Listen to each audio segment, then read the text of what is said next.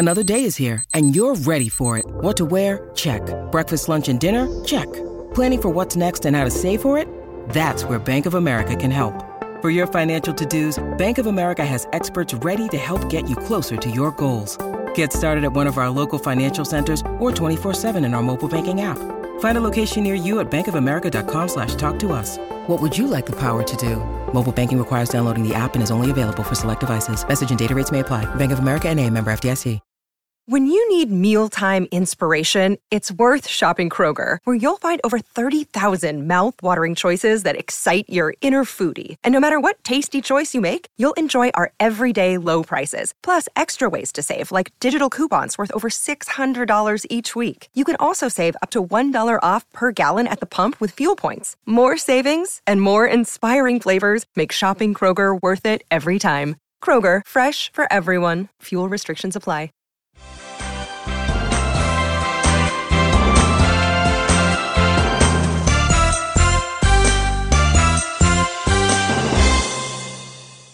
Hello and welcome to the Scoutcast. My name is Joe. Uh, my name is Seb. My name is FPL Prince. Excellent. Welcome everyone. Um, now, so I'm going to get get something out of the way first. So obviously we know about the news about the European Super League. It's a very fast moving situation, as we found out tonight just before we came on air. Um, so we're obviously aware of the response from fans and uh, all the football bod- footballing bodies. So, um, but how does it affect FPL? Well, we don't know and and it's not really our place to know um, because we're not in the business of speculating on these things. But what we are in the business of is looking at game week 33 and beyond. So that's what we're after, really. That's what we're, we're here for. We're going to offer some advice there. So um, we won't be mentioning the European um, Super League there. So um, let's carry on. Seb, what's coming up in the show? Oh, what is coming up? So we're currently midway through a game week. It feels a bit like an international one, doesn't it? Or something along those lines. Football is happening. Uh, there's a few games left, but we will look ahead to 33. There's a blank in 33 with a few teams missing out. There was actually a blank this week, I believe, as well. Um, but no one really cared about that one. Uh, and then there's more doubles, more blanks to come as we move towards the end of the season. We have Tottenham, who have let their manager go. And while I think the key assets are possibly going to remain the same there, we're going to have a look to see if anything changes, maybe what we should do with those assets or what we shouldn't do with them, more importantly. We will also be looking at differentials. So it's kind of differential time in the season, isn't it? People chasing leads or trying to keep leads. So, Joe, you are looking at attacking defenders differentials for us, I believe. And speaking of differentials, we have a differential to pick at the end. We have fixtures to frisk, transfer and captain plans. But first, we're looking at teams from this week, I believe. Definitely. So what we're going to do is we're going to have a look at our game weeks and see how we've been doing. So if you just bear with me a second, let's have a look. Uh, who is top? It's me, uh, but not by much. We're all much of a muchness. Oh, oh, who is top? Oh, it's me. Oh, it's me. Uh, but but when we see all of our teams, you realise it's not like there's there's quite a small gap.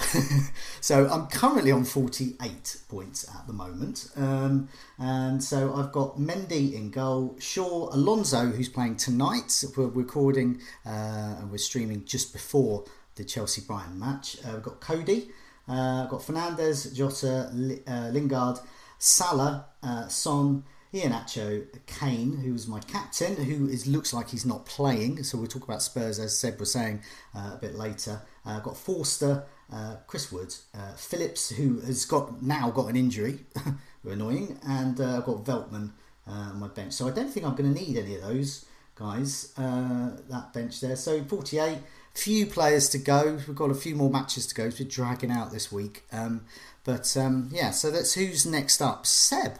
Uh, 43. This is what I mean. It's like I've got 48, whoop de doo. Got 43. So uh, by no 45 really because Raphinha didn't play. So Bamford will come in off your bench. Um, so you've kind of got Lloris, Alexander Arnold, Shaw, Lucas Digne, Cancelo, Jota, uh, Raphinha, Son, De Bruyne, Gundogan, and Kane, your captain. Um, and as I said, Bamford coming off the bench. Um, so you must be you must be pretty okay because you're you've got a different a differential there, as in lots of City. So one up on the wildcarders, perhaps. Yeah, potentially. I mean, we'll see whether all those City players play, or in De Bruyne's case, if he's fit. Um, obviously, they've played midweek and have got plenty of matches coming up. Oh, not even midweek, the weekend, but then playing in midweek. So I'm not sure. Maybe it'll pay off. I'm kind of I wasn't particularly holding them to try and be clever for a differential. I've just had them and I don't want to take a minus eight to lose good players. So I've been happy to hold. Realistically, I expect to end this week a captain haul behind the Kane triple captainers. I think the rest of the team is solid enough. There's you know a few bases covered. I've captain Kane. I don't have the triple captain. So if you know those people end up at 80 and I end up on 68, 70, it's probably about half of the course. Okay, and uh, FPL Prince Connor, um, 41. so once again, as you can see, we're all, we're all much of a muchness really. And just for the benefit of those listening on the podcast, you got Mendy, got Shaw, Diaz, Rudiger, uh, Fernandes, Son, Salah, Jota, Lingard, Kane, your captain, um, with everyone. Uh, over 200% uh, effective ownership. Iheanacho, um, and then on your bench you've got Forster. So, like me, Mendy's out, Forster's probably going to come in. So, yeah, you must be fairly happy. It was a double game week, I suppose, so we should have been looking forward to this. Yeah, it's kind of. I mean, I'm at. Yeah, I mean, I'm at about kind of 50k right now, and it's kind of gone as well as you can hope. Scale. I think the real disappointment for me is Salah.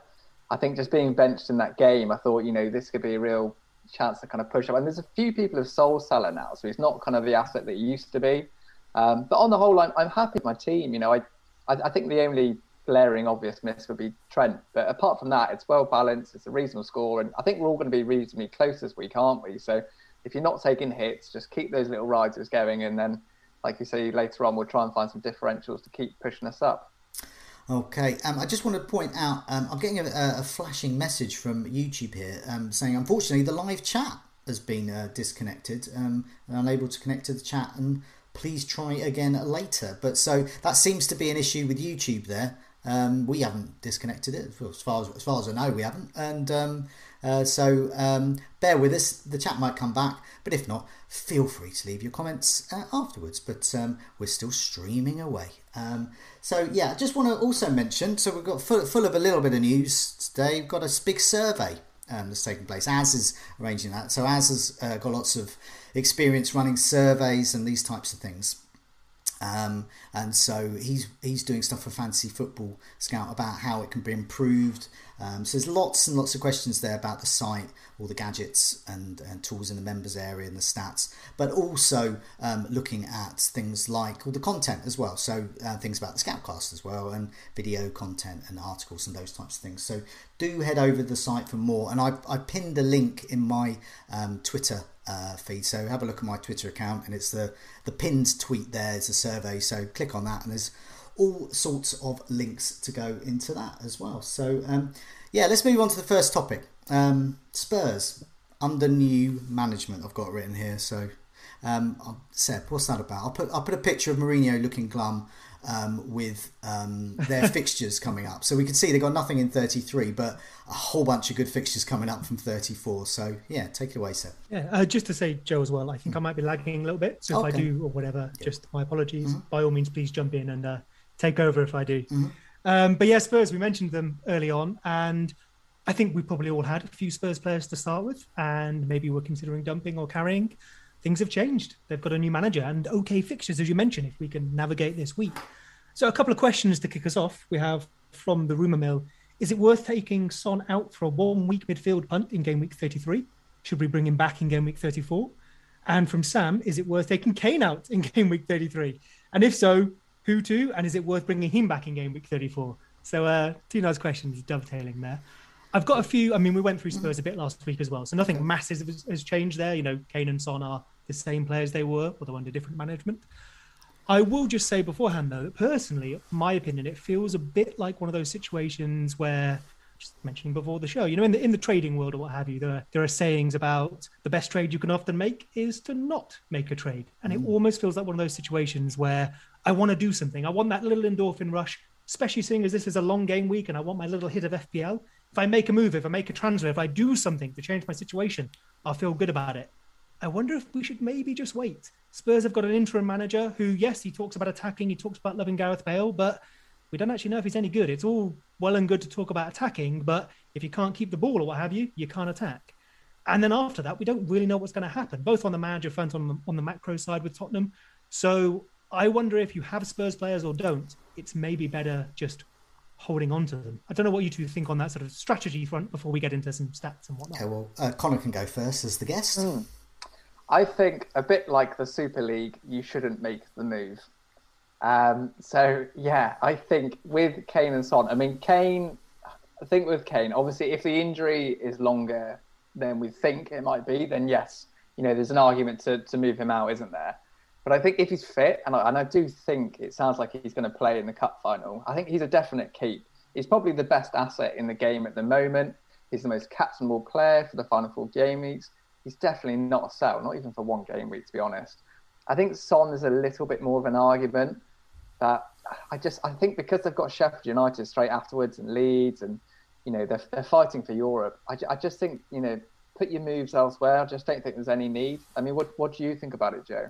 Um, well, I I was prepared to dump Son, um, and I thought Kane Kane will do. Uh, this was under Mourinho. Um, so as we had known, I mean, you don't need to be an expert to know that um, under Mourinho, Kane and Son have been incredible. Kane in particular, Kane's having an incredible season. He's assisting, scoring. Um, you know, he's a, an absolute FPL gift this season. But um, that could change. I can't. I don't think it will change under the new manager in terms of that he will become bad suddenly. Um, he is he is injured at the moment, so that's something I want to monitor. Um, especially with the cup final coming up, I don't know if we're going to get anything concrete with it. I think it's going to be a bit Dean Smith about this, and it's going to be like, "Oh, we hope he's getting fit," and that could it could rumble on a little bit. Um, but yeah, going back to yeah, Mourinho's gone, so I'm thinking that the team itself are going to be more attacking. Um, there's going to be less emphasis on defence, and often they were quite poor at defence anyway. So that's gone. The comments from Ryan Mason um, I like. Um, two comments I particularly like. One is that he is absolutely uh, enamoured by Gareth Bale. When he was a player at Spurs, he absolutely rates Gareth Bale, thinks he's wonderful.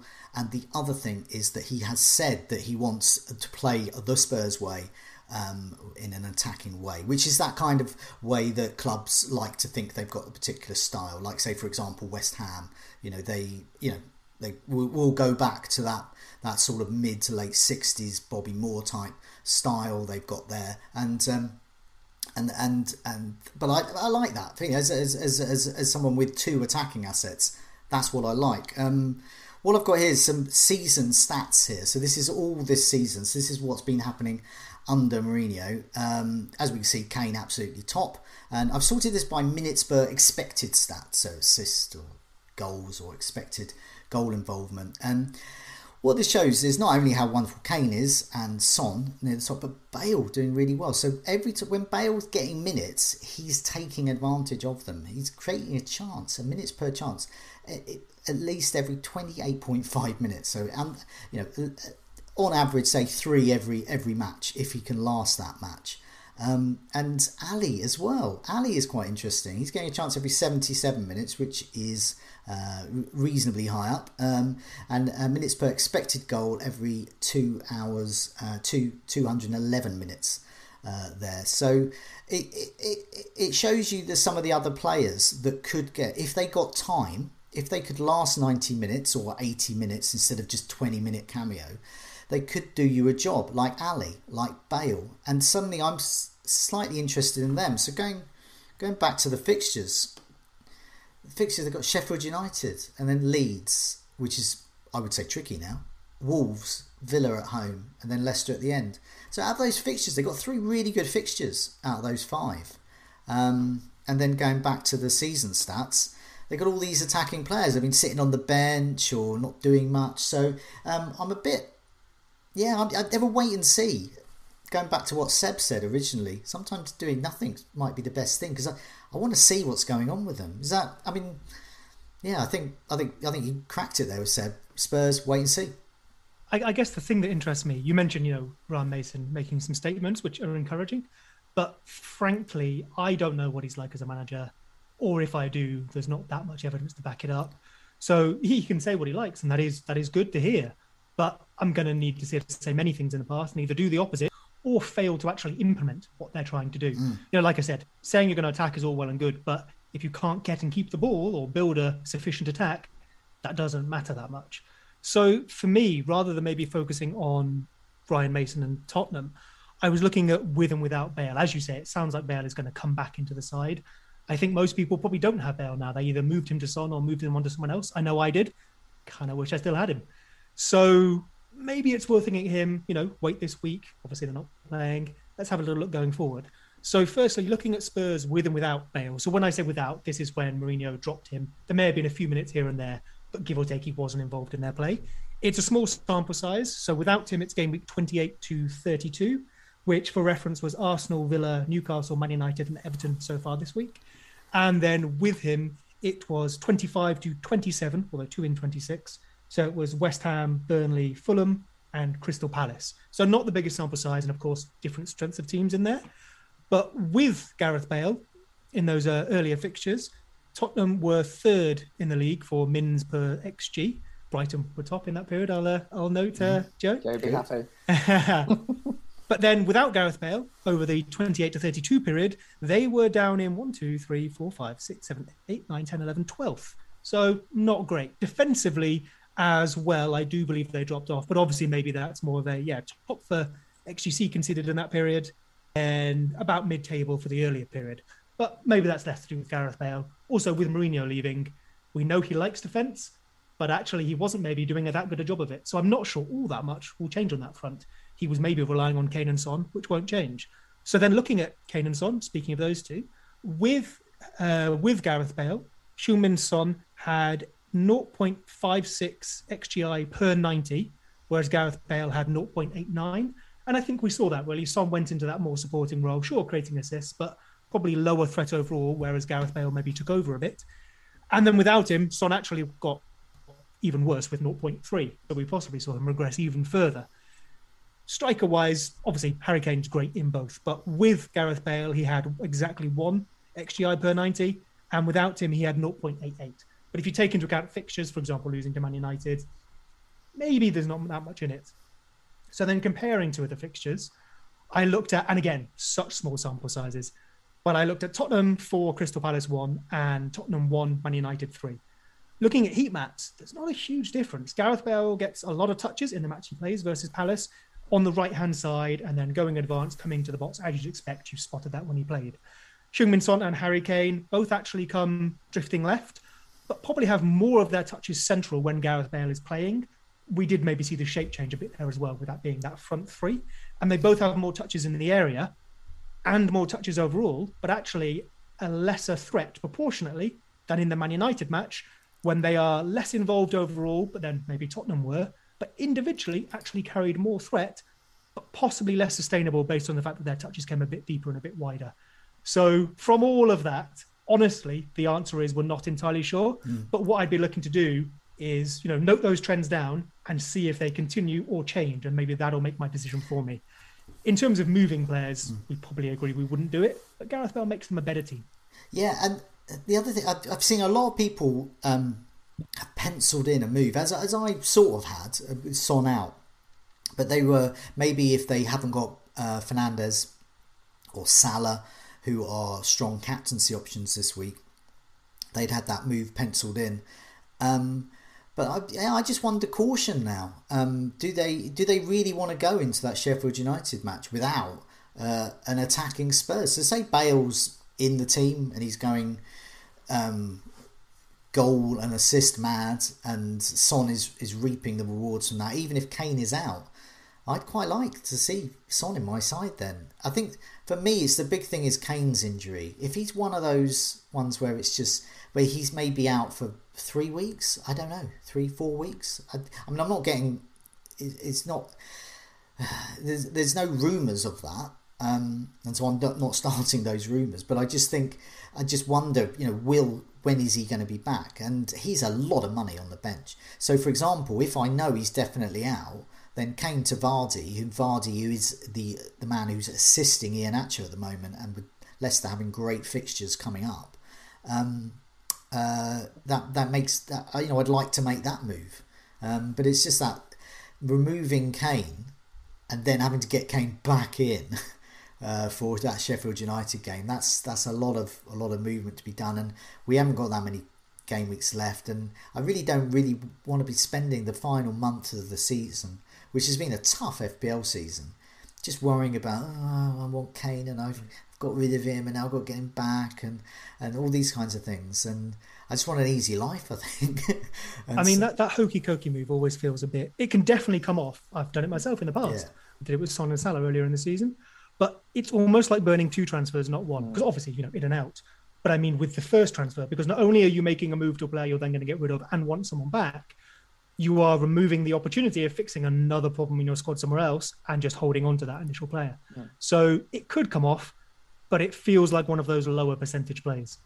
Yeah. I wouldn't be surprised if Spurs do really well, to be honest, over the next couple of game weeks. I just think we can't discount you kind of you can tell that things haven't been right in that Tottenham camp. And I think the fact they've sacked him at this point is quite telling. So I wouldn't be surprised to see if we do see a bit more of a free Tottenham, a bit more attacking, Bale playing. They might concede a few more, but I, I can see them doing well. So I think you're right, like you touched on earlier, maybe like an Alli or a Bale is something we shouldn't discount. And it's something, like you said, Seb, I think we need to see in the next week or two, and then maybe we jump on. But I could see it happening. I think they could do well. I mean, what, what do you if you're if you're the hmm. new Spurs manager coming in, oh, at least interim, what do you say? You know, you haven't got that long to prepare for matches. You just go, Harry, Heung-min Son, you are probably having the best seasons of your career so far keep doing it. I'm not going to tell you anything different. Go out there to the team. Okay, I'll try and organise the defence. Maybe I'll just you know pick a back four, goalkeeper Lloris, obviously try and go with that. But all you probably do is set them up and go. I'm not Jose. Go out there and show everyone why you deserve to be you know higher in the league. I think you tell them to just go and enjoy playing football again because they don't look like they've enjoyed playing football. And I think you do that, and I think you'll see a different Tottenham side. So I think you're right. I think we could see a very different team and better assets for FPL. Um, we're going to look at um, the next four fixtures and, and the remaining fixtures a bit a bit later. But I think the, the, the point of talking about Spurs now is because it's quite integral. Because game week thirty three they blank, so they're quite handy to remove. There's a there's a lot of money tied up, a lot of value tied up with Kane and Son. Um, but at the same time, as we've just been talking about, we don't really want to get rid of them because they've got that good run coming up, and maybe maybe a great attacking side. So it could. One of the problems I've had this season with Son is that without Kane, he's he's pretty much valueless. He's just a very expensive midfielder that's not doing much. Um, but if somehow it's going to work in a system where Son is going to get the points he can get, you know, huge 15, 18, 20 point type hauls, then I want to keep him. So um, one of the reasons, another reason looking at that is because of the blank. One, one thing I would just highlight oh, yeah. on that no, no, sorry, I, I I lagged out after you. Please, I apologize. No, I was gonna. I was just gonna. I was gonna say we are gonna talk about blank and double game in a minute, but no. Um, Seb, did you have another something else to add? Uh, funnily enough, blank and doubles. Oh, great little thing. We're going to segue in. Just someone in the chat mentioning the free, the free hit. Ah, quite possibly the uh, so so the, the, the free hit where I do have my free hit and I am missing my three City players, my two Spurs players this week. It'll leave me with a team of nine. I'm thinking I can cope with this potential double 35, blank 36, whatever it ends up being. That might be a better opportunity. I mean, if you've still got a wild card and a free hit or a triple captain, whatever, bench boost, maybe there are better opportunities. You could use it this week. But for me, with only my bench boost, uh, sorry, bench boost free hit, I think I can deal with this week and I can get more out of the free hit in a couple of weeks' time. Okay, well, let's have a look at these um, blank and double game because I've got a bench boost. So uh, other people have a free hit. I mean, you, mentioned other people might have their wild cards. So, um, luckily, um, Lego Mane and others others within the community have been um, analysing the fixture list. Um, and there's a couple of scenarios, but they basically still got the same um, outcome. we know certain teams have got a double coming up we know that certain teams with a double will blank as well. We just don't know which way round it's going to be. So it could be a double game week 36. It could be a blank game 30. Uh, sorry, double game week 35. Blank game week 36. Could be a double game week 36. Could be double game week 37. Blanks could be fitted in around that. So it, it we what we might get fast-paced news uh, uh, we open the scoutcast talking about. Fast-paced news this week could be the announcements of those may fixtures in which all of that will be revealed. Um, so what we do know is that um, uh, spurs city southampton and fulham uh, all blank in game week 33 and and the, the uh, doubles and blanks to be announced soon. So game week 35 is the likely this double so we hope um, and that's likely, this is what to say, likely to involve Villa, Everton, Palace, and Southampton's postponed games. The FA Cup, which takes play, final, which takes place in game 36, should likely to mean that Leicester and Chelsea and their opponent double, possibly in 35, and then blank. The blanks could be before though. so basically, it just pays to be aware of the teams involved in all of this. We don't know when it's going to happen, but these are the teams to be involved. So for me, as a bench booster, and also without a wild card and without a free hit, um, the um, the teams that interest me, unfortunately, are the teams that are rubbish as FPL assets at the moment. Yeah. Uh, well. I, am sorry. Um, FPL Prince is an Everton fan. um, I'm but- leaving. but um, Everton, Palace, Southampton, and Villa, who you know not not what we would hope as FPL assets, um, they all look good for me as bench boosters because I, I because I don't have that wild card, don't have that free hit. I can bench boost them. And you know the likes of a Villa defender, you know Everton defender, you know some cheap midfielder in there somewhere, Ollie Watkins. These are players that you know quite I would like for a double, on the bench. But I don't want to. I don't want to really remove Fernandes or these types. And Fernandes himself might get a double. So for me, um, they're good. Uh, they're good ones. But that's not to ignore the likes of say Leicester and Chelsea. Um, there's a whole bunch of permutations there. It look it's looking like Villa's um, double game week, whenever that happens, won't be great. And it's looking like Everton's been marginally better. And annoyingly, it looks like Crystal Palace's could be amongst the best. um, so Crystal Palace, it could be something like Sheffield United, Southampton, could be Southampton, Aston Villa. Um, and uh, or then they could have Sheffield United, Southampton, then followed by Villa. Do I really want any Palace assets? I don't know. For a bench boost, maybe, maybe. Um, but it's it's it's it's a tizzy for me, and I think other people will be in similar situations. But I think if you've got a free hit, I think it's quite a nice situation to be in because you don't have to worry about this blank whenever that is, and I think that's quite nice. Yeah, that's my spiel. For me, I'm logically I should focus on something around Southampton, Everton, Palace, and Villa for a bench boost, and I've I've, I've got some of those already and looking to get others.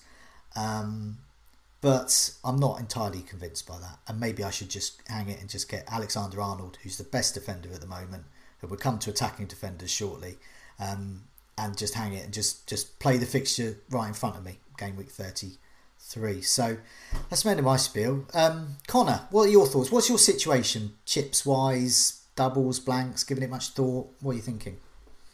So the first thing is, I don't know how you two still have a chip left. I mean, that's outrageous. um, because because I'm ranked 200k. That's why. Yeah, and I'm ranked about that as well. okay, well, like, I'm 50k, so I'm not too too much higher, but okay, fair enough. But yeah, it's it, it, it is a tricky one. I I think in your situation, Jerry, you are right. As, as much as I laugh, it, it's difficult for you because those teams are so unreliable in terms of FPL assets. Southampton, Everton, Palace, Villa. They just th- there's no one really there that really screams out to me. Um, I think if I was really pushing to target one of those teams, and it may come across as a little bit biased, I, I probably would go for Everton. And, and I say that because I think with them going for Europe, and I think because I think in the Tottenham game, they actually played really well. Probably the best I've seen them this season. It wasn't for two very silly individual errors, they would have won that game. Um, I think Sigurdsson's looking good. I think Richarlison is Richarlison is playing as a striker now, and he is getting chances. So, say if Kane is out, I honestly wouldn't be I wouldn't be that against going for someone like Richarlison and then using the money elsewhere to get like a Trent if you don't have him. Um, I think obviously you've got Lucas Digne, but I have to be honest. I mean, the Everton defence is just so untrustworthy. It's, it's not good. Um, so I don't know if I risk it. If I, if I was going to pick one, I'd probably go Richarlison. I, could, I do think he could be a good differential Yeah. for the end. Um, that's the only thing about Everton. I, I like James. I like how he's been doing Mm, recently. He was very impressive the other night. We've watched them a couple of times recently on the Matchday Scoutcast with with Gianni, Leicester, and then this most recent match. They kind of keep doing the opposite to what I expect. So like they're solid when I don't expect them to be. They're potent when I don't expect them to be, or more often the opposite, which makes predicting it a little bit a little bit tough. Like versus Leicester, they were pretty solid and then got cut apart a bit, but were decent going forward themselves. And again, we saw the other night, it was you know two ridiculous finishes from Kane and probably defensive mistakes that let them in, and they looked decent enough. But then I've seen them do that so often that I just don't know what I could pick and and be fully sure on. Looking at the fixtures, and you mentioned maybe that week doesn't jump out to you quite as much. Just sorting by difficulty here. Have you looked at game week 37 if you have a bench boost? Because you then have the options of Liverpool, okay, Sheffield United, ignore them, but Liverpool versus Burnley, Sheffield United versus Newcastle, Leeds versus Southampton, West Ham versus West Brom, Wolves Everton, if you still want an mm-hmm. Everton thing, Arsenal Crystal Palace, Man United have got Fulham in there. I wonder if there's more opportunity there to go grab the old I don't know, three West Ham or three Leeds or three Liverpool probably isn't unachievable at the moment. And maybe get a bench boost out of that week. Of course, it's a little bit further ahead. We don't quite know I what think, teams will look like. I think it. I mean, my my, my, my, instinct with the bench boost um, is that um, a team playing twice will, you know, you, you've got better odds of points than them just playing once. But also, the other thing is the teams involved. Say, for example, West Ham. Now, I don't know if I want three West Ham. I want Jesse Lingard. I would maybe on a bench boost want Bowen, maybe, if Antonio's not back. But I don't know if I really want one of their defenders. Masuaku, maybe, but will he play? And it's one of those things. If it was a double game week, yeah, but for single game week, I'm not. I'm not sure, but yeah, I do know what you mean. It's and it's important, you know, for me and everyone listening and, and watching to sort of move their mindset a bit and think, well, do I need to bench boost in that double game week? And so it's good. So it's something I will look into definitely and look at those other fixtures and use it in a single game week that could be more advantageous. I, my instinct is not to, but I don't discount it. We have to be flexible. so yeah, good point. I think just go back to Seb's point on um, you do do make a good point about James Rodriguez, and I think um, James Rodriguez, probably for you, Joe, as well, is one to look at just because basically Ancelotti's moved him. He was playing on the right, but he's actually moved him kind of centrally and a little bit further forward. He's on every set piece. He's back fit. They're going to have to play him whenever they can because they need to finish as high up as possible. Um, the the issue is, I think for you, Joe, because you're t- you know you want a double. Will he play both those games? Usually, I'd say no, but I think at this point in the season, Everton need him to play. He's the catalyst. So I think he could be a good option. No, and you're also right in the fixtures. Everton always do better against good teams, bad against the lower teams. So don't worry about fixtures too much. So one, one of my mindsets with Rodriguez is that he is really good at home and less mm. less potent away. Now we haven't got fans at the moment, so I'm not quite mm. sure why that is. Maybe you know he when he hears Z Cars music, um, he just goes absolutely ballistic with gold pie. But um, we I, all do, Joe. Don't they worry. all go ballistic with Gold Pie once they hear the Z Cars music. Um, but and, and, without and without that 1960s police drama music, he just goes mm. goes to pot. Um, no. But looking at, at, the, at the fixtures, it's very possible there could be two away games. So, am I right in thinking that? I mean, is, is he actually okay at away? As an Everton, I think you are right. I, I do believe there is something in him at home. I think he's been better at home, but again, I just I wouldn't put too much into it. I, I, think he's missed so many games this season that it's hard to kind of call that an accurate kind of statistic. But it, there is something in it, but I, I, wouldn't go. He can still do it away.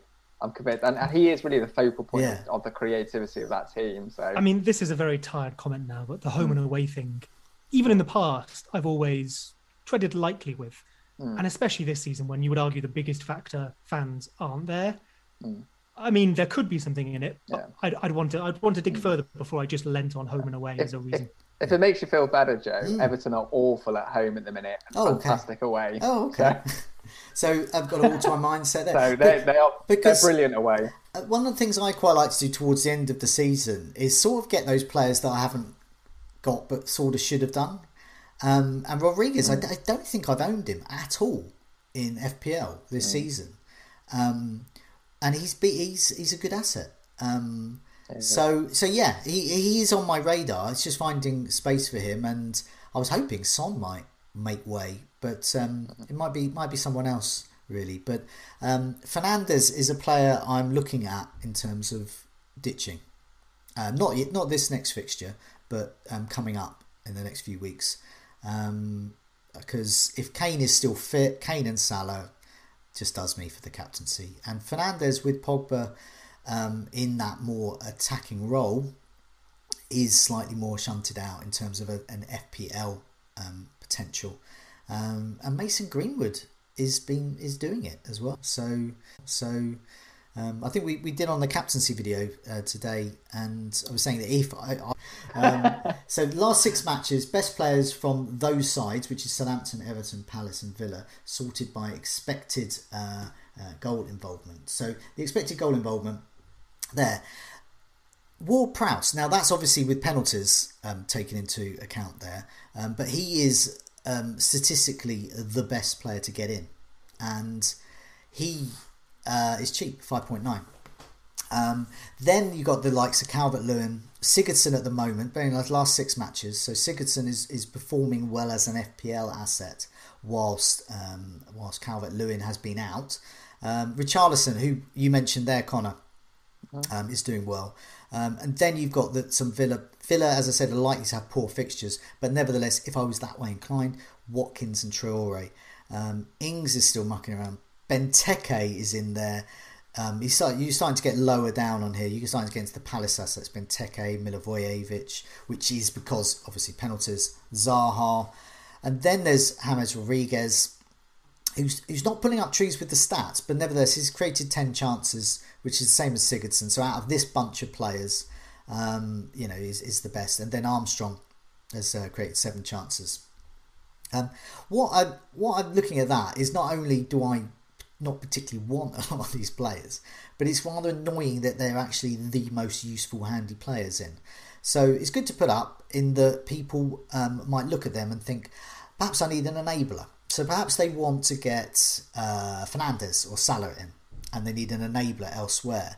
Well, these are the kind of players you could be looking at: a Ward Prowse, an Armstrong, um, even a Benteke, uh, Watkins at Villa, so a bit more realistic there, six point five. I like I like Watkins. Yeah, the, these are the sort of players you should be considering to think. Well, who who's going to be the enabler, the make weight? Who could is it could actually be quite useful in that they've got okay fixtures and a double. Um, so they could be quite useful players there. Um, but I've got another table here. This is a bit more like it. so this is like everyone. This is uh, last six matches, um, but but but everyone. Um, so these are the actual ones we should be looking at, really. Um, so as I said, last six matches. So Antonio is obviously injured, but Kane is top there. So we hope that he's uh, recovers from his injury because he's so potent as an attacking force. Expected goal involvement of over six. There's seven big chances in total.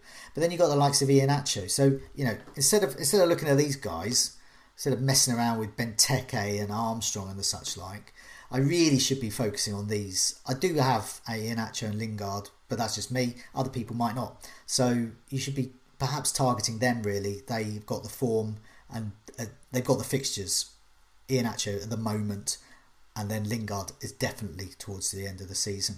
Fernandez, Fernandes is still trucking along. A lot of people going, oh, Fernandes. I mean, I, I myself was saying I think Mason Greenwood might be a better asset to own for Manchester United. But nevertheless, had four big chances uh, last six. Expected goal involvement just under four, uh, just under four as well. And there's Chris Wood, who's still in my team, um, six point three. Expected to be, his expected goal involvement just about the same as, as Fernandes. So there you go. Um, but um, Salah, De Bruyne, and Pereira. And Pereira is someone I'm very tempted by. I'm not quite sure where I would fit him in at the moment, but Pereira at West Brom um, because he's a talisman in a West Brom side that is seemingly going for it. Um, Newcastle players aren't showing up here. I expect them to in the next week or so uh, because they've been doing well. But I don't know if this has given either of you any thoughts really about players to go for instead of do you target double gaming players or do you just hang it and just go for the best players? Hmm. I think, um, to be honest, in some ways it, it makes me think should I keep Fernandes because I think with Fernandes, we're not seeing the form, and you're right, Pogba is making a difference. And again, you're right, Greenwood is very appealing for the price because of the money you can do with that rest of the team. But we know what we get with Fernandes, and the stats kind of show it there. Like he's still creating chances, you know, he's still got high expected goal involvement. So it might not be a transfer worth making. I mean, Lacazette, I really like, but obviously I think he had the injury, didn't he, on the weekend? So I think that kind of rules him out. But I think he would have been a really good option. I think, hey, I mean, Wood, I mean, no offense, Joe, but I don't think I'd be bringing him in at the moment. No, no, fair enough. I like you agree. Yeah. Um, he's too risky. I, there's no, I think Raphinha for, for the final few games, I think, I think he, he's one we've definitely got to be Mm. looking at. Um, I know Seb like Pereira, so I'll let you talk about him, but I, I have to be honest, there's no one really that screams out at me from that list. What, what do you think, Seb? Oh yeah, you mentioned I like Pereira, and I, I do. Mm. His stats in the championship were outstanding. His performances as well, and we've seen it this this season. Um, you know, if there's good things to come, it comes from him. The only real issue for me, and maybe West Brom transcend this if you know if they're if they're fighting towards the end, but Villa Wolves in the next couple is all right, but then Arsenal, Liverpool, West Ham, Leeds really isn't great. And while I'm not saying he couldn't get points, it's a game of getting more points. I don't know if I have room for him in my five. I'd love to find it, but I don't think I do. And I don't think I need as well someone who's 5.4 when we have like Lingard only a million more and, and an Iheanacho and uh, and an Antonio possibly if he comes back up front. I don't think we're too strapped for cash. You mentioned Fernandes, Salah is low down on that table. They aren't screaming that I need them. So if I if I did need to spend money, it probably wouldn't be in all of them. You know, we've seen in the past, you know, your power fives or what have you. I think it's the opposite right now. Yes, um, yeah, we had a couple of questions. One about um, Phil Byrne asks, is it time to ditch City players uh, permanently because of Pep Roulette? Um, and also, Nuclear uh, asks, who are the best replacements for Lacazette? So we're talking about these two um, two uh, sets of players really who've got good fixtures, or you know they're like City, they're just sort of fixture proof. Um, now, Seb, you've got a lot of City at the moment. Um, Connor, I don't know. You've got a bit of City, and I don't know if you've got flirted with Arsenal at all. Um, but um, what what do we think? Is it? I mean, is it time to, because of the rotation with those two, because of their European involvement, but just rotation and injuries as well? Is it? Is it? Is it just worth? I mean, are you coming away from some City? I mean, it was probably time to lose them a few weeks ago, really, wasn't it? I think many people who had the wild cards or had the transfers probably did. For myself, I kept them simply just because I had more pressing issues, and that's been okay. They've obviously lost one fixture from the calendar now with the cup final, obviously missing out on that. De Bruyne, we think will be fit. We hope will be fit. I have Cancelo and I have Gundogan. I'm not going to go and take you know a minus eight to get rid of all three of them or anything. I possibly would move Cancelo to maybe a Ricardo Pereira or someone like that, and happily hold on to De Bruyne and Gundogan for another week, just because if they do play, they probably have some of the better prospects. And I'm happy to you know slowly shift them out if better things rear their head, but I'm in no massive rush.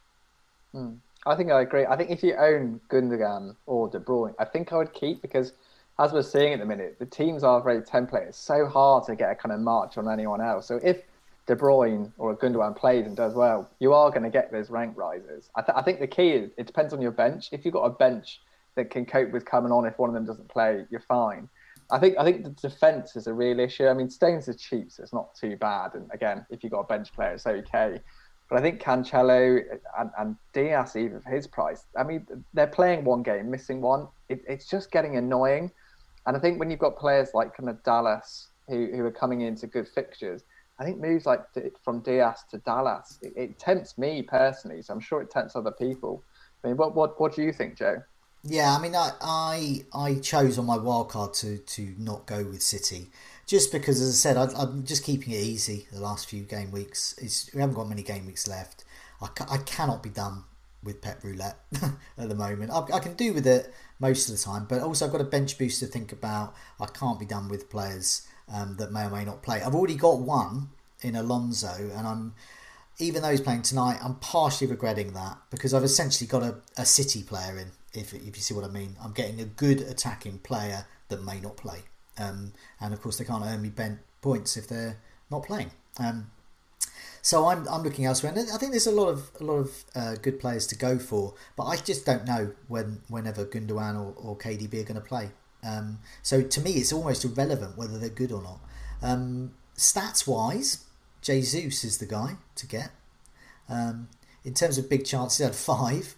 He's expected to be involved in nearly four goals. He's in fact scored four goals, created eight chances as well. He's had ten shots inside the box, um, and minutes per goal attempts in the box every forty-six minutes, uh, which is pretty good. Uh, not really, really good. Like tw- he's usually about 27, 28 when I look at these um, uh, table. So that, pro- proves there's either perhaps he's underperforming or there's room for improvement.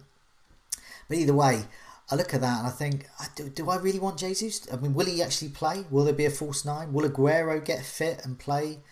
Um, so for me, I'm just not. But I, I, I wouldn't say to anyone with City, like for example, you've got City players, both of you, and I wouldn't say I wouldn't say not. I mean, I can't argue that they're a bad side or they're good players. Just for me, I'm just looking to keep it nice and easy.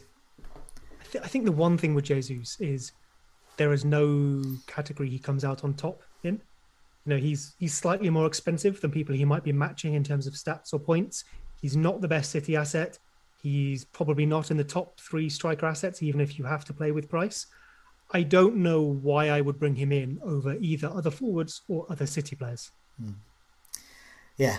Um, now, defenders. We're going to move on because this is going to mention uh, a few players. Well, let's have a look at that list. Yeah, there's a couple. There's a few. There's a few City players there. Um, but yeah, um, FPL Prince, you want to take us through this? Um, attacking mm-hmm. defenders. Yes, so with doubles on the horizon and attack and midfield looking very similar, defence could be an area where FPL managers can steal a march on their rivals. I think we've seen, haven't we? You know, a lot of our midfield areas forwards are very similar, mm. and, and defenders. There are a few kind of different types of players that we can target. So obviously, if we look at the table, um, yeah, this is uh, last six matches, by the way. Yeah, so last six matches played, uh, we've got Alonso top for expected goal involvement. I mean, I think that's expected. I mean, I mean, you own Alonso, Joe, and I think hmm. with Alonso, if you've got a bench again that can cope with it, he is a great asset because yeah. he he can hit an absolute mega haul, and if you've got him for that game, that's fantastic. Um, Cancelo, I like, but I, I, I do think the starts are going to be too much of an issue at this point in the season. And obviously, the one that's kind of the flavour of the month, and I don't own him. I don't think you do either, Joe. No. Alexander Arnold. Now, look at those stats. To, oh, they are unbelievable, aren't they? So, 16 chances created. That's so far above everyone else in the last six. Um, he's on corners, you know, and, and Liverpool have been a little bit better defensively, statistically wise at the minute. Um, so, Trent is just. I, I didn't think he could keep it up, but I think the whole thing about with him not being in the England squad, um, I think Liverpool pushing for Europe, he is he's almost a, near a, a, like a must-own at the moment, and it's killing me not owning him. Um, just looking at some of the other players, I mean, Saïss Wolves have good fixtures. Um, he has a little bit of attacking threat. Obviously, got Lucas Digne, my man. So on corners, uh, nine chances created. That's pretty decent, to be fair. It's pretty high up. Masuaku doing well for West Ham. Um, is there any other players that kind of catch your eye on the list, Joe? What do you think? Um, well, yeah, I mean, I want Lucas Digne to be good, but me, me, too. Don't worry about that. he's, he's 14 corners, created nine chances last six, and uh, obviously a couple of clean sheets. Yeah. Do, do you know what the issue with one? you know. Yeah, the issue with Lucas Digne is Lucas Digne's delivery is unbelievable. He, he is one of the best at delivering mm. the ball in the league. The issue with Lucas Digne is when Calvert Lewin doesn't play, there's not that player who's going to yeah. head it in the net. Richarlison is okay with heading, but Lucas Digne needs Calvert Lewin. If Calvert Lewin's fit, Lucas Digne will fly for the last few games. So there's one to keep an eye on. I mean, Luke, I mean, the, the, one of the, I mean, I looked at this table and there were similar players a couple of weeks ago when I wildcarded. So that's why a number of them on there. I saw Alonso top, so I would have him. Alexander Arnold is the, the player I've I've sacrificed. Um, but Conor Coady I got in. Um, there's a very small goal goal attempt threat there um, because his new role of get forward Connor from the bench. Um, but it's Luke Shaw I got in, and he could have got a hatful in that last game. And uh, I was quite annoyed he, he didn't, but somehow he walked away with nothing. But he's created 13 chances. Um, it's almost Alexander Arnold territory there, but corners 21. So these these are all metrics to get you know get points, and that's what you want from him. You want a clean sheet, an assist. That's going to bring bonus as well. And so there you go. There's your double digit haul from a player that's like five and a half million. There's a whole bunch of um, that. They're, they're the sort of players I'm looking at. It's just looking at those sort of metrics. If Chilwell was um, nailed on, and if Alonso was nailed on, whichever one of those ones, there'd, there'd be good assets there. So Chilwell, 10, 10 goal attempts, Alonso, 14 goal attempts last six. Um, uh, Saïss at Wolves is an interesting one. Points at the, the whole point of this, isn't it? Is points at both ends of the pitch. Is can they get a double digit haul? I think that's where the differentials are going to be. So yeah, they're the players I'm I'm looking at. Um, and you know I'm I'm I'm saying goodbye to John Stones in my affections. I mean he's been great for me for many months, but I don't know when he's going to start. But um, John John Stones nine goal attempts. Um, and uh, yeah, he's been he's been a, he's been a miracle for FPL managers this season. But yeah, that, that's that's the only ones I'm interested in really. One I quite like the look of, who isn't on that list, so mm. I'll go with someone who has bad stats for once. It feels a bit dirty. Um, it was our differential last week, yeah. I believe, uh, Tom's, which is Ricardo Pereira. Yes. From Leicester. So he has a 0.38 XGI in the last six, which is not too special. No. But he is playing further forward. Also, the thing that XGI doesn't capture is that he could have earned a penalty or had a tap in and he got neither. You know, give him a 0.8 on top of that if you like, and it starts to look a little bit better. But also, the thing I quite like is Leicester's fixtures. So they have Crystal Palace in 33, Southampton in 34, and Newcastle in 35. Then it gets bad Man United, Chelsea, Tottenham yeah. to hmm. round out the season. But that perfectly matches with both Leeds and West Ham having a good final three fixtures. So while I wouldn't say plan too many transfers, if I got Ricardo Pereira this week, say for Cancelo, I could get three good fixtures. We think he'll play them all. We know it's not perfectly hmm. nailed on, but we think he'll play them all if he gets enough rest. And then I could move to a Dallas, a Cresswell if he's fit, or a Masuaku, or someone along those lines. I quite like that as a little move that maybe earns me a few points other people won't won't get. Yeah, I mean, and I already have Trent as well, so I don't well, need to go there. I mean, as we talked about, you know, going to the start of the show is is make is, is perhaps not making a move is the best thing. But I, if I don't make a, a, transfer this week, I lose lose that transfer because um, I have two transfers, and um, yeah, moving Alonso on because he plays West Ham to a Leicester defender is something I'm interested in. I'm just not sure on Pereira whether he's the player he was last season. Um, but yeah, that does make sense, and it keeps that place open. I mean, Alexander Arnold is the one I should be getting. Really, I think everyone, because Seb, he's in your your team. Is that right?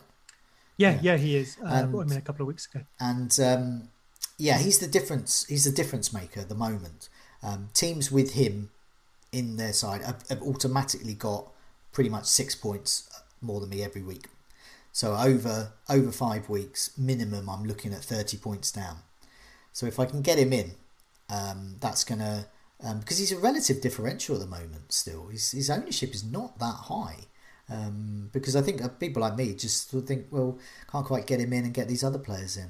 Um, sixteen percent off the top of my head, I believe. Yeah, which for him is quite low. Um, he didn't. I mean, he didn't particularly damage my rank. Um, but it's but it's but it's points I missed out on in order to damage everyone else's rank around me. Um, so um, yeah, that's the one I would go for. But yeah, sure. I mean, sure, I like at the moment. I mean, just you know, attacking defenders from big sides. So Pereira is on my, you know, I, I will look into that definitely. So, but yeah, once again, thanks a lot. That said, thinking for me outside of the box a bit, and I wasn't thinking. I mean, I was thinking things like Schmeichel and stuff, and I was thinking, can I really, you know, what is the ceiling of Schmeichel? Six points, seven points, whereas Pereira it could be 13, 14. I would argue as well with Leicester, their defence. I haven't got the numbers in front of me, so I won't try and guess, but I feel like maybe not dissimilar to Everton. They keep mm. conceding when I don't expect them to. Yeah. And so if you do have Schmeichel, you're immediately losing the thing you want him for. Like I say, Pereira's stats aren't yeah. too amazing, but I like where he's playing. I like that you know his stats could basically have doubled if he'd won that penalty or scored a tap in the other week, and then he possibly appears on your list. So I like him as a bit of a you know, I'll get some defensive points maybe or some offensive points. Um, just just a comment in the live chat. My live chat's back working, by the way. Um, Lars Nielsen says, "Joe, you don't lose that transfer, so stop saying you lose a transfer." So this is quite a common cliche um, in FPL when you got two transfers. Um, if you had the perfect team uh, and two free transfers, you don't lose anything if you don't use that transfer. So going back to the beginning of the show, best best to do nothing. But at the same time, the key bit there is if you had the perfect team. I do not have the perfect team. No one has the perfect team. And also, there's a lot of double game weeks coming up and a bench boost to play. So I want to get in on that action. Um, and also, I want, you know, better players than I have. There's always better. There's always room for improvement. So um, thanks for the comment, though, Lars. And I, I, I do wonder if you've looked at my team and thought it's perfect. In which case, thank you very much. But um, I look at it and don't think it's that perfect. I mean, it's it's a good point though. You, when we mentioned earlier, yeah. you know, sometimes sitting on your hands is a good move. In terms of yeah, yeah, you don't lose a transfer. I guess if you have no transfers to make, you could transfer yourself out of a mm. out of a good player. I one of my better seasons a while ago now. I think I finished about three thousandth. Was I enforced a rule on myself where I would take no hits all season.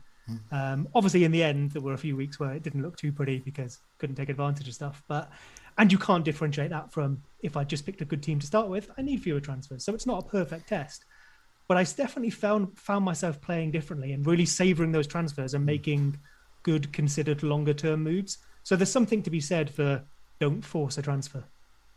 Hey, um, just on this on this uh, the live chats um, full of full of useful advice about that same topic. Stephen Finch has said that he once won a mini league by not using all his transfers, and he won on grounds nice. of less transfers used. And indeed, I think last season I managed to scrape into the top hundred k because I didn't use so many transfers. Um, so that could be a that could be a good play there. So Lars and Stephen are starting to convince me uh, a little bit there. I believe uh, didn't last year's winner not you take any hits as well. I think that's don't think another. So. And yeah. and um, I can't remember who it was. I think it was one of the previous managers, Dimitriou, um, mm. about five or six years ago. He didn't use his second wild card because he liked his team as it was, which is exactly the point that Lars and Stephen are making in the live chat.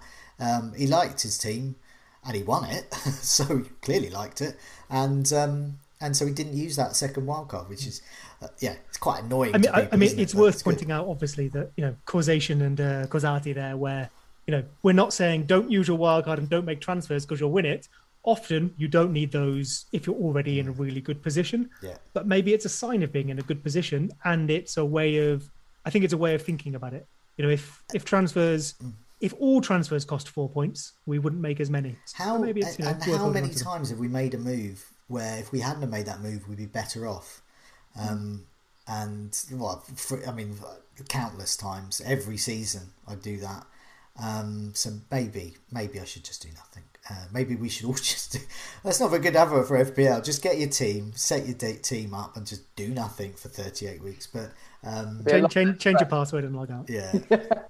Uh, but there could be some, could be something to be said for that. Um, let's move on to look at the next few fixtures, next four. Um, so we can see Liverpool at top, Newcastle uh, at home they've got next, then Manchester United, but then Southampton and West Brom.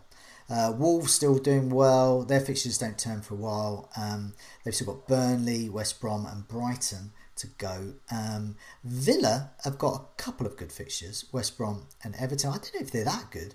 Um, so I, I, would make them a bit more on the red side there. Uh, Manchester United and then Crystal Palace. Um, and then Brighton have got a mini a mini run of good fixtures. They've got Sheffield United, uh, Leeds okay, and then Wolves, um, and then before it gets a bit a bit dicey with West Ham, and then Leicester, which is the point that Seb was making uh, there about Pereira, uh, Crystal Palace, Southampton, and Newcastle next three, and then Manchester United.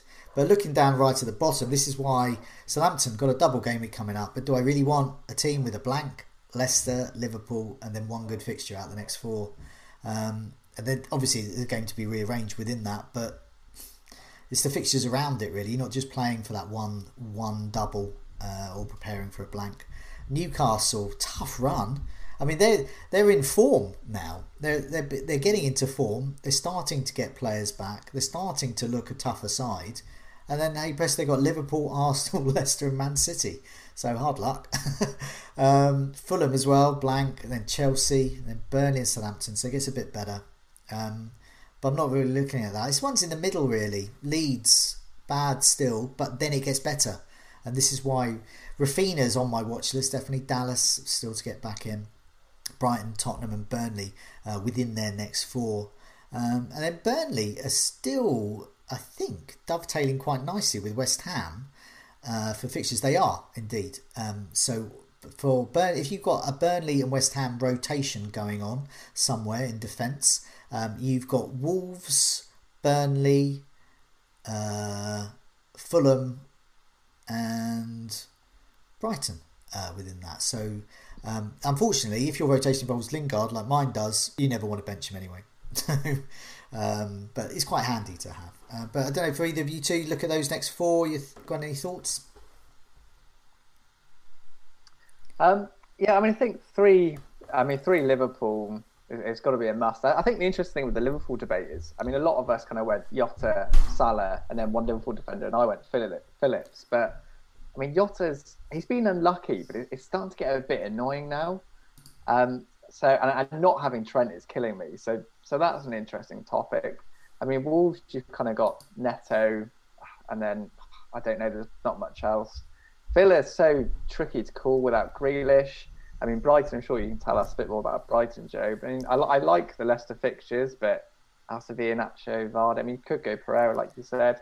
There's a couple of alright ones, but I, I, I, do think you're right. I think it's the middle teams. I think it's the Everton with a double game week and Leeds who I'm kind of going to be looking at because I think the fixtures after this game week are really good and I think now is a good time to use a transfer. I think Raphinha and Dallas, especially for, for the running, look great. Yeah. I think you know Richarlison from Everton. Those are the kind of teams I'm looking at. Um, what What's your thoughts, Seb? I will happily pick up that Leeds uh, bandwagon and run there with it. Go. I think um, we mentioned a couple of weeks ago when Joe was doing his wild card, maybe keeping some of those players on the bench if you could afford to do so. Or Dallas, uh, Bamford, maybe. Maybe you got Dallas off the bench for the City game. Uh, very, very, very fortunate slash skillful move there. Um, but I, I like Leeds after this Man United match. We know what happened last time. We got taken apart by them, and fair enough. I don't think it'll be the same. We beat City very, very fortunately. We beat Liverpool. No, we didn't. We drew Liverpool. I wish we beat them. I was going to say, I think if anyone deserved it, we did. We pretty much doubled their XG in that match. We had 60 odd percent possession to their 39. They did outshoot us, but it was close on target, five to seven. We had six big chances to their two. Bamford missed three of them, hit the woodwork once. So I'll take a draw. You know, not an unfair result. First half they were a better team. I think second we were comfortably the better team. We performed very, very well there, and defensively as well. I think when watching it, I think I think I remember the commentators mentioning something about um, like Leeds' defensive mistakes. I would argue rather than defensive mistakes, it was transitioning from defense to progressive possession, meaningful possession mistakes. We were defending pretty well. We were then just giving the ball straight back to Liverpool. So against a team who maybe can't press us as well as we can press them, and Liverpool pressed us, and one of our big chances in the first half came from us pressing Liverpool very well. I wonder if we maybe get back to a little bit of the Leeds of earlier in this season. That's not guaranteed. We so often see a team put in a great performance against a big team and then be disappointed against the weaker teams. But if you've still got those Leeds players, I'd definitely hang on to them now. And I'd keep someone in mind, a Dallas, a Raphinha, someone who's returned before. We know they can do it, and good fixtures are coming. Yeah. What do, what do you think, Connor?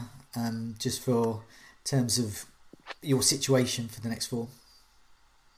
I think I'm in a similar position to you, Joe, where it's mm. kind of it, I, am quite happy with my team, so it's it's really difficult deciding. I think I think the bigger issue for us right now, um, and this is kind of an issue when you've just played the wild card, um, I, I, think one area would be good to get both your thoughts on, and we'll come on to it when, when we come to my team. Mm. But with Mendy kind of out um, tonight, I mean, that's looking like a problem area now.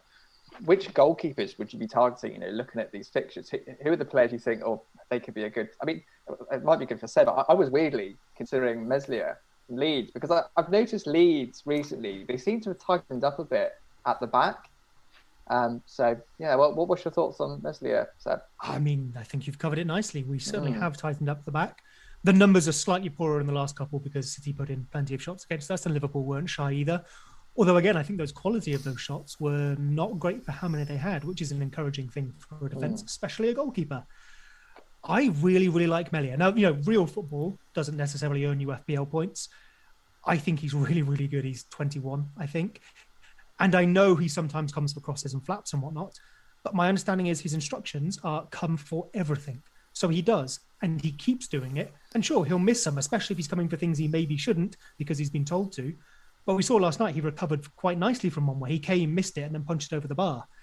I think he's very, very solid when you're taking long shots at him, or you know he's given a reasonable save, and that's possibly all you can ask for. We look at someone like Emi Martinez; he makes brilliant saves.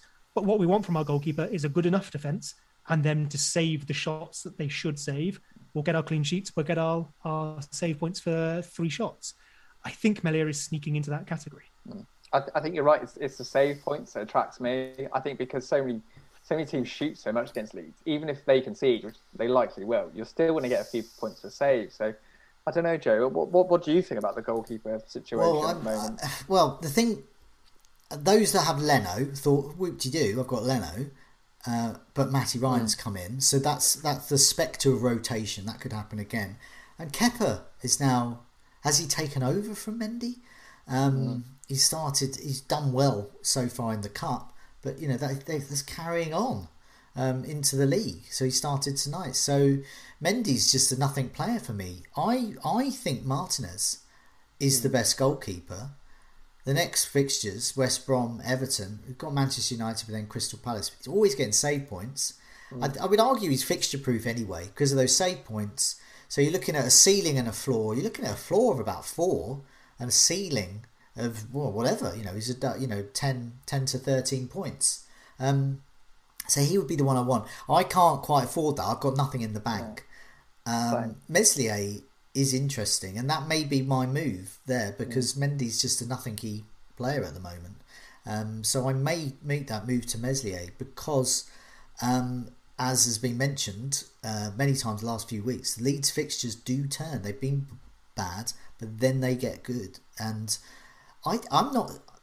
Leeds are. I mean, several know obviously much better. But for me, as a as as just as a as a neutral looking at Leeds in terms of all the other Premier League clubs as well, not having a particular you know vested interest and a special interest in Leeds, um, I've I've thought they've been better FPL assets in recent weeks because suddenly they suddenly I think oh I might get a clean sheet here. Um, suddenly I'm looking. So if Raphinha is definitely playing, I, Raphinha's amazing to look at. And when you've got players like that, you think, well, I'm, I'm going to get an assist or a goal here. I'm going to get I'm going to get a return. Not what will I get a return? I'm going to get a return, but what sort of return am I going to get? And so I like Leeds at the moment from the point of view of Leeds in good fixtures. Um, and they've certainly got that towards the end of the season. So that may be the use of it. I mean, going back to Steve and Lars and all the people in the live chat who were saying perhaps you shouldn't make a move, but yeah, maybe. Maybe Mendy to Meslier could be my move. I, I'm considering it as well. Well, there we go. I mean, it's Manchester United, but it's only Manchester United, isn't it? I brought in Hugo Lloris last week, uh, mostly because Pope and Martinez were my goalkeepers. Pope was injured, and their fixtures are poor. Their defense is poor. Martinez wasn't uh, well versus Man City this week, um, which I think will be telling. He got three points versus Man City last time, so you know we say he can get the save points. I want to see what they do versus Man City because their defense has got worse, and it is kind of him holding that up. So to be confident in him going forward, and as you pointed out, they do have some decent fixtures in the next few. I'd want to see how they do in the city match. They don't need to keep a clean sheet, but I want to see something that makes me think they can get points.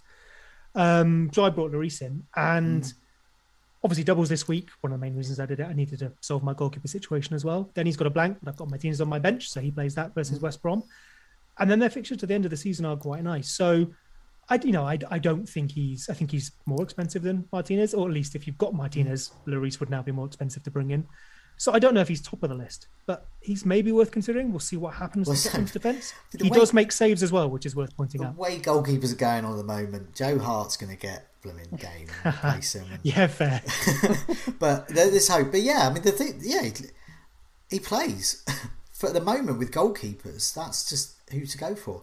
Um, let's move on to a differential. So yeah, Pereira was picked last week by um, by Tom, um, and I went for Iheanacho uh, the week before or so. So uh, full Leicester complement there. So it's um, FPL Prince's turn. So who is the best low owned gems, five percent or under for the next four matches? Who's that?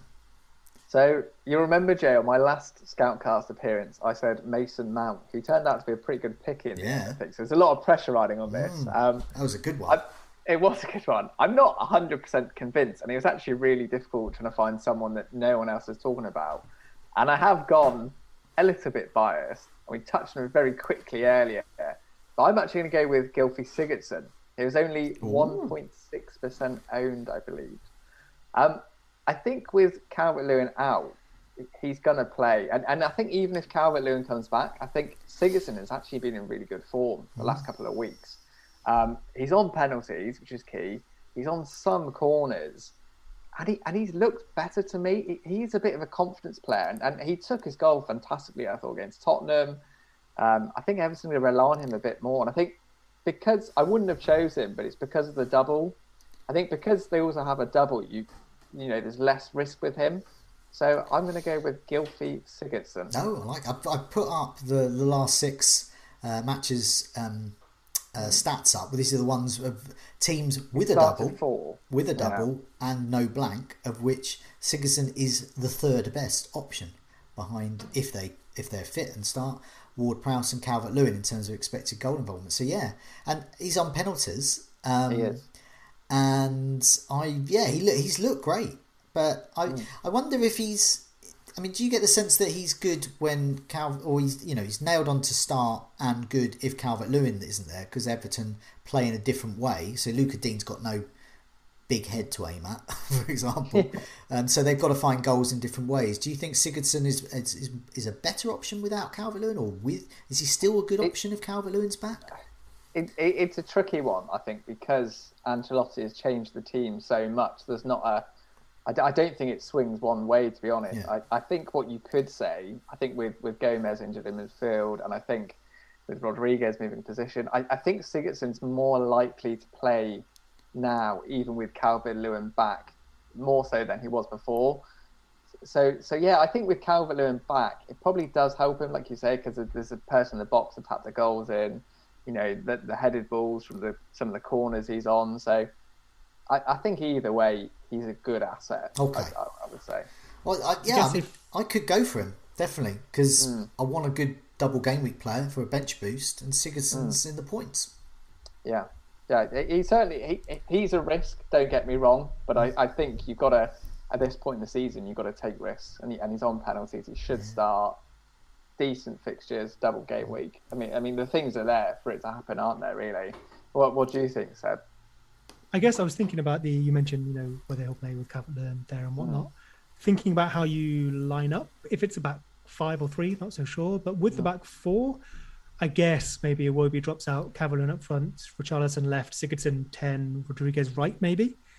Yeah. Depending on the fixture, perhaps. It, maybe share some time with Rodriguez, or do you think they both get enough? I, I, do you know what? It's so difficult with Everton the formation because they do change it all the time. But I think what's happened basically is that with Rodriguez on the right, teams knew to target that area.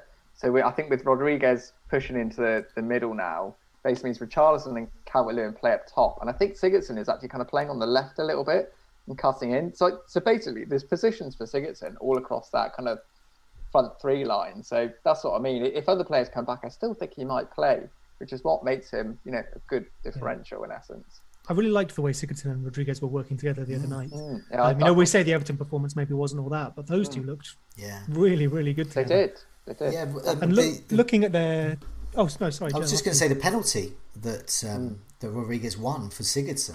I thought yeah. was great. You know, great link-up play with them as well together. I mean, he could have even scored if he hadn't been fouled. He could have could have scored it definitely. Yeah, I mean, speaking of those two, just looking at the stats, when you first said Sigurdsson, my mind went to why not Hammers? Mm. He's over five percent, obviously, so yeah, fair enough. Right. But actually, looking at looking at XGI in the last six, Sigurdsson two point seven one. Okay, there's a penalty in there, but he takes penalties. Mm. Rodriguez down at one point one eight, and then minutes per XGI as well. Sigurdsson pretty much halves him at one five six to three four seven. So maybe even if you weren't looking at percentage, he's cheaper as well by about a mil maybe Sigurdsson. I guess the question, as we've discussed, would be can you trust him to play enough? But yeah, yeah. It, it, it, it's a risk, but the stats are there to say it could work, basically. Okay, well, yeah. let, us have a have a look at our uh, transfer and captaincy plans. So, um, Lars is back in the chat. He's saying, uh, after saying don't take a hit, uh, don't take a make a move. He's saying with your team, make a move, make two, take a hit for God's sake. So, so here's my team. I'm going to take it here for God's sake. Now I don't. I'm not sure what I'm going to do. Um, so I've got Mendy in goal, who may not play. Uh, Shaw, Alonso, who may not play. Veltman, who I'm quite happy to have, uh, plays Sheffield United. Uh, Phillips, who may not play. Then, then it gets a bit better. Fernandes, Jota, uh, Lingard, Salah, Chris Wood, my favourite, uh, Iheanacho, who I've got the captaincy on. So for more about that rationale. Look at the captaincy video we did earlier today. He's statistically, in terms of expected goal involvement, the best player at the moment. Crystal Palace are statistically, in terms of big chances conceded, the worst team at the moment. So, best player gets worst team. There's my captain.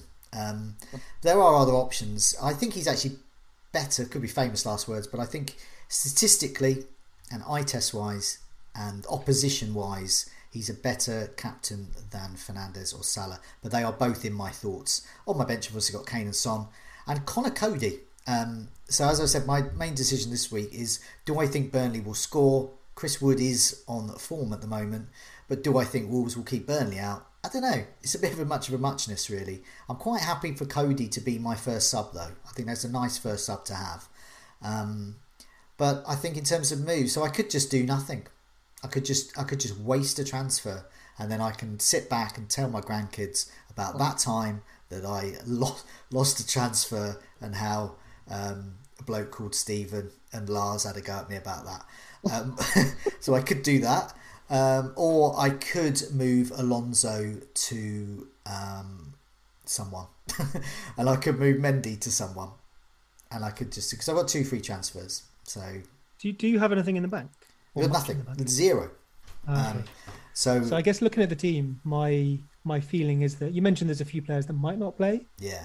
I don't hate having ten this week. You know, there are everyone who's got Spurs mm. is going to have some yeah. sort of you know bench usage going on so I don't hate it. If you lost a couple, maybe I'd be less comfortable with that.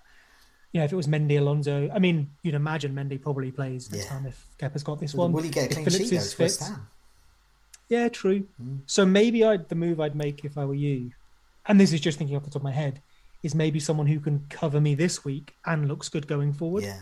Because I guess your biggest risk this week is you end up with what eight players or something. Yeah. Um, yeah. I, I, uh, yeah. So yeah, I think for me, I think one of Mendy or Alonso is probably going to go. Um, I think I quite what I like about Alonso is that I don't think that they're going to keep a clean sheet. But if he plays against West Ham's defence, I really like the, the, thought of that. And if he doesn't play, then he doesn't play at all, and then Coady comes in. So I've got an okay first sub. But yeah, it's Phillips. I don't think is going to play. I think the sensible play is um, do exactly what Seb did. Look at look at weak links and um, and move on from there. So I've got a lot to think about. Leicester defenders are definitely in my thoughts. Leeds defenders are also in my thoughts. Um, and I think, yeah, something will happen there because these are players I'm going to want a bit further down. Anyway, talks enough about my team. Uh, Connor, you have Mendy in goal, then Shaw, Holding, Rudiger, Phillips, um, Fernandes, K- uh, Salah, captain, Jota, Lingard, Vydra, who didn't play, but that, that may have been because of the Manchester United game tactically, and uh, Iheanacho. And on your bench, got no one. Got absolutely mm. zilch. So are you, are you going to make a move to give yourself a bit of flexibility at bench in case Vydra well, doesn't turn up or Phillips? Yeah, I, I, mean, I'm in a very sort of similar position to you, Joe. I mean, I've got no money in the bank. I mean, yeah, if I look at the weak links in the team or the worries, it's definitely, I'd say, Mendy, uh, Phillips, and Vydra. Um, but it's really difficult to know first which one of them to go and then who to bring in. I mean, I think if I was to take out Mendy, I, I probably would go Meslier from Leeds. I, I, just quite like it. It's a little bit different at this type of time yeah, of the season. Like yeah. Um, if I mean, I, I really want Trent, but I'd have to take someone else out, and I don't know who. Um, is cheap. I, I mean, I, I, think you guys. I suspect I might actually be down to ten because I, I expect one of probably Vydra Phillips, or Mendy to miss out. So yeah, I mean, I mean, I'd, I could do a pair like Fernandes down to um, Greenwood. Greenwood. and then mm-hmm. maybe Phillips up to Trent, but use two transfers. That's something I've hold considered. the front page. Say yeah. that again, because that's big move. You, but yeah, no, no, it, as in, as in, I, that that may I might consider that. I might. Yeah, that's a that's a really good idea. Oh, thanks, Joe. Yeah, you know, that's, what I mean. Hold the, front, hold front page as in it's good news story, not as in hold the front page and man does something rubbish. This is like that's why I'm the prince. Man comes up with good idea. Advice, you know, yeah, exactly. Yeah, but yeah, but no, I do. I, the thing with Fernandes though is I I am a bit boring and as, as an FPL manager as well, and I love Fernandes because he's just involved in everything. He's, he usually gets at least an assist. He's everything I want. But if I look at the last six games I'm not going to captain him. It's always going to No. be Salah or Kane. Yeah. Greenwood's in form. He he you know, he's a streaky player. He did well at the end of last season. He looks good. So yeah, I could do Fernandes to Greenwood, Phillips to Trent. I don't know. Seb, give me tell me what should I do? I guess the thing with Greenwood is up front versus right wing. Mm. Martial, Cavani, and friends looked great, great in the last week. Scored some goals and was attractive from an FPL point of view, but hasn't been for most of the season. Admittedly, hugely small sample sizes. Uh, he's cheap, so fair enough. I guess you'd be you'd be gutted if you did Fernandes to Greenwood. Mm. Greenwood is bench or starts on the right. Fernandes gets a penalty. But hey, I'm not. You know, that's Yeah. you know, you, we, I don't think you should play FPL by thinking what happens if this side be gutted. Right? You go with the better mm. options. The thing that really immediately jumped out to me though, and maybe you want to keep him, but Ruben Dias, you spoke about City mm. players. He's not playing this week. You might need someone who can cover this week and then has good fixtures going forward. Do you do a Ruben Dias to a okay, Dallas has got Man United, it's not perfect, but someone like that? That is exactly the other move I was thinking of. You read my mind. um, yeah, I, that is the other thing I thought of because I am a bit fed up with the Dias and City players missing each games. I do like Dallas for the final few games, so I think the Dallas move is my safest one, and it means I go in with two free transfers before the doubles, which is what I'd like. So I do. I have considered that. I do feel it's probably my likely move. I, that's as long as I think Mendy plays against West Ham. I think that's what I might do. Let, let me give you my favorite little stats of the season. Mm. One sec while I bring this up. It is Dallas versus Luke Ayling. Uh, don't, And, don't um, don't tell me about Luke Ayling. I, people say right, don't make early transfers. Okay, I was 0.1 million short of getting Dallas about half the, in half the season. I had to go for Ayling. Dallas killed me every single week. So anyway, I haven't owned Stuart. I haven't owned Stuart Dallas once, and it's not. It's not. It's not out of stubbornness. It's because No. it's just been a hard move to make. I have Luke Ayling. He's on my bench. He will stay there until I need him. But Dallas is the better option. Don't don't get me twisted. He is the better option. But Dallas has an XGI for the season of 4.97, which comes with two assists and seven goals. Luke Ayling has an XGI of 4.56. So, what, less than 0.5 less? He has zero goals and zero assists. just unlucky. I'm not saying that he has to regress to that because that's not how it works. But there is not as much between them as people think, and there's a big price difference. But that's why If Da- you had to, I wouldn't hate it. That's why Dallas didn't show up on the attacking defenders table last six because I sorted it by expected goal involvement, and so he, he's not showing up there because yeah, as you're saying, he's arguably overperforming. Um, but um, yeah, no, he's still still on my radar. Um, I was just going back as well um, in, in the live chat. Bjorn has pointed out around uh, Greenwood, if you wanted to go back to that move, um, that Martial is out for the season. So that's one one Oh, nice. threat down, and Cavani is getting on a bit. he can't play that many minutes. and in fact, I do believe he actually asked Ole, uh, Ole Gunnar Solskjaer to um, to bench him and to not start him because uh, in the last match because he couldn't, you know, he needs he needs So that to be rest. Mm. fair, Martial being out for the season, that's quite a nice piece of information because I guess if he, even if Greenwood is displaced by Cavani up front, there's Yeah. a good chance he starts on the right, Yes. and then maybe spend some time up front. yes, especially So with Rashford. what do you think about rest. those moves for your team? What was that? So Jay, what do you think about those? What do you think about those moves about doing Fernandes to Greenwood and Yeah. Phillips up to a Trent? The Orti, because there's something you could do as well, isn't it? I Yeah, mean, well, it's yeah. I mean, uh, f- several times this episode, um, I've I've thought, oh, I hadn't thought of that. That's a good idea, and so th- that is a good idea. It is a good idea because in the captaincy So, video, like we chat said, did- Joe, take a minus 12. In the yeah, I should do in the in the in the captaincy video did, today. Um, I was saying that you know if I was minded to man, captain a Manchester United player, it wouldn't be Fernandes. It would be Greenwood at the moment, and that's not just because he got a haul last time and Fernandes didn't. It's just because he's simply more involved in goals at the moment. And without Martial there, with Cavani, so Cavani's minutes are being managed. Rashford's too.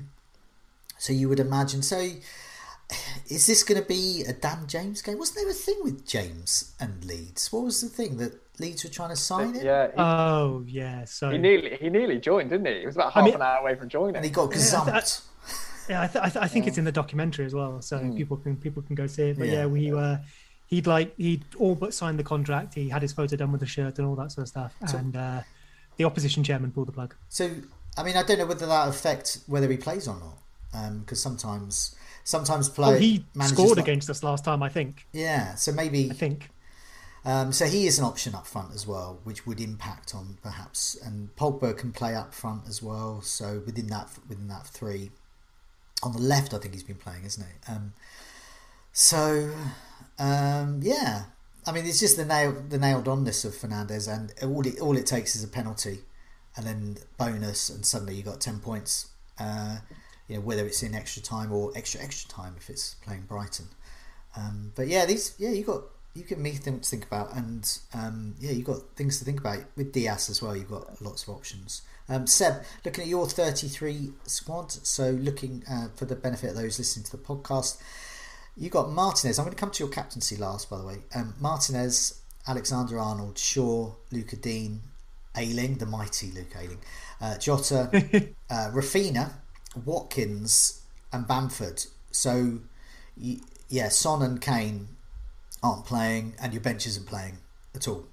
So that's all City.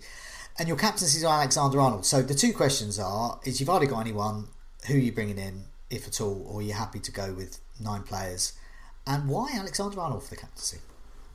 So your first question, I would be happy with ten. So I will probably be doing Cancelo to another defender. I, I, could change my mind. I'm not sure, but I don't mind holding on to those players I've got. I'm not losing the Spurs boys, and I'm happy with De Bruyne and Gundogan at the very least. Um, I mean, I guess playing three Leeds against Man United, especially if Raphinha isn't still fit, isn't ideal. But I'm not going to go and spend eight or twelve points just to try and fix my team for this one week. Uh, if anything, I've kind of by not doing anything ended up with slightly different players. So if I am going to gain back those 100k places I've lost since everyone else wildcarded, it would be by it would be by keeping these hmm. players, not going yeah. and chasing the players that have already performed. And yeah, on Trent, I mean, pick a better captain in my squad. Hmm. Yeah, I can't. Don't think there is one. Yeah, no, I agree. I think I the best captain this week is Iheanacho. I can't see him there, and I uh, I don't think Jota is captain, quite captain material. He's great to own, but I don't think he's captainable. And Watkins, I don't think you. I think you do. I think he's the best. But that's not to say he's the best of rubbish ones. He's just the best. I mean, let's go back to those attacking defender stats again. Last six. Um, I mean, he is. It's not just he is quite good at creating for Liverpool. He is Liverpool's creativity. They, they, they, he's the only one. So if they're gonna, if they're gonna, if there's gonna be assists there, unless it's one of those front players, it's really likely to be Alexander Arnold. So 16 chances created last six, 17 corners. Statistically, chances are he's going to get an assist if they keep a clean sheet. He's mopping up bonus as well. The last couple of matches, even, even though they conceded the last match, he ran away with was it eight points? So if uh, yeah, yeah, he got uh, all three bonus, I think, and he only created two key. I think he only created three or two or three good chances in that match anyway. Yeah, I, I think I, I don't the, the the rule of don't captain a defender. I don't think applies to players like Alexander Arnold, especially when they're at home to Newcastle. Even though Newcastle have been better, been better recently, um, I still think I still think you know you're looking at what's the floor. Maybe worst case scenario they concede, he gets an assist still. So I mean, five six yes. points. That's still that's still okay, you know, isn't it? It's still a return. To, to be completely honest, like I'm not even trying to be particularly maverick with, with, it. If you look at the rest of my team, there's no Fernandes, there's mm. no Salah, there's no Iheanacho from yours. I don't even think it's a case of like, oh, I can be clever. What if he keeps a clean sheet mm. and scores a free kick and gets an assist? That's a massive haul. I just genuinely don't think there's a better captain option. I think he's a better option than Jota, and I wouldn't captain any of the other players I've got versus the opposition they're playing. Yeah, I don't, and and also any players you would bring in uh, you know, as you we spoke about at the top of the show, Son and Kane, you don't want to. Why remove them when there's that unknown that they could become, they could uh, retain their, their excellent form, especially from the early part of the season. Um, if if anything, I, I regret doing Bale to Jota a few weeks ago. Although, of course, couldn't have seen a second coming, and I think that allowed me to get Trent Alexander-Arnold. So don't actually regret it, but be nice to have him right now, wouldn't it? Yeah, looking at those. Money in the bank, I was going to say. So. Uh, a little bit, not a huge amount, uh, just under one, I think. Okay. You couldn't do De Bruyne to Salah. I mean, would that tempt you if you could? I don't really. So I say I don't want to. I think that's the right way of putting it. I really like Kevin De Bruyne. I I guess I want to be thoroughly proven that he's no longer a good option before I get rid of him. And I don't think I've had that proven to me yet. I don't necessarily think that's good advice for anyone else, but I am I would rather lose Gundogan and Cancelo first and hold on to KDB. And I don't think you know, if maybe it was moving him down to a Lingard because I needed cash elsewhere, but I'm not sure that's a pressing issue either for me. Fair enough. Okay, just before we go, I just wanted to ask about Seb, just to check with the Leeds defence. My my attitude is that they're quite good at the moment. I don't, I can't see Manchester United holding against Leeds. Is that fair? Yeah, I mean, famous last words. eh? But we conceded plenty of shots to City, but no particularly massive chances. Yeah. The few did fall to Raheem Sterling, who who fluffed them. Liverpool, we didn't really concede that many great chances. Great goal, Trent over to Mane. You know that was a very good chance. But other than that, you know, Firmino probably fluffed quite a good opportunity. There was a Jota one. We had more at the other end of the pitch and restricted them. Man United obviously play differently to both those teams. We saw them thoroughly take us apart earlier in the season, but we now actually have fit centre backs and we have Stuart Dallas in midfield who makes a difference to our team. He possibly is the only player in our team who isn't man marking. He seems to be doing a little bit of zonal marking, Ooh. which with it with with his effort, with his fitness and whatnot, with his tenacity, it really seems to be helping. And possibly we're seeing. I know we had a lot more, lot more possession than Liverpool, but in recent matches we've had less possession. We've created fewer chances. I wonder, and this is just speculation on my part, but I wonder if the shift in the midfield in the last, it's probably close to a dozen matches now, of bringing Dallas in, not having Mateusz Klich in there. You saw last night as well, we were possibly poorer at working our way out of defence in possession, but actually better at defending and still decent enough moving forward quickly and pressing the opposition. If missing like a Mateusz Klich, a Rodrigo, although he's not great against big clubs anyway, is possibly changing how we're using possession and how we're defending. So I think this Man United match will be very different. Last time, Scott McTominay scored two against Yeah, us okay. by running from deep and defeating our man marking position. I think this time, Kalvin Phillips might pick him up if he's not on Bruno Fernandes, but there's every chance Dallas would go with him. Whereas last time, the reason he was free is because everyone had their men and McTominay was overloading down the middle with Fernandes. Okay, okay, yeah. So bit to think about there. It's just, uh, I, th- I think a team like Leeds, you have to, you know, not assume that that, that it's, a, it's an easy Manchester United victory, but at the same time, um, you know, I not, think- not assume I that think- clean sheet's beckoning. I think I think we concede. I think we lose. I don't think you captain a Man United player. No. Okay, interesting. Um, just before we go, just want to mention the members area. So all those stats, all those lovely stats that we've had out there, all from there. It's all Opta, Opta driven there. So um, lots of tons of tons of stuff there. Um, and of course, there's the goal imminent table, which I always mention. Um, but also, if you have liked today's episode, um, do press that like button. And uh, also remember to subscribe to our YouTube channel and also wherever you hear this uh, for your podcasts. Uh, but in the meantime, it's a goodbye from me. Uh, goodbye from me. Goodbye from me. Goodbye all.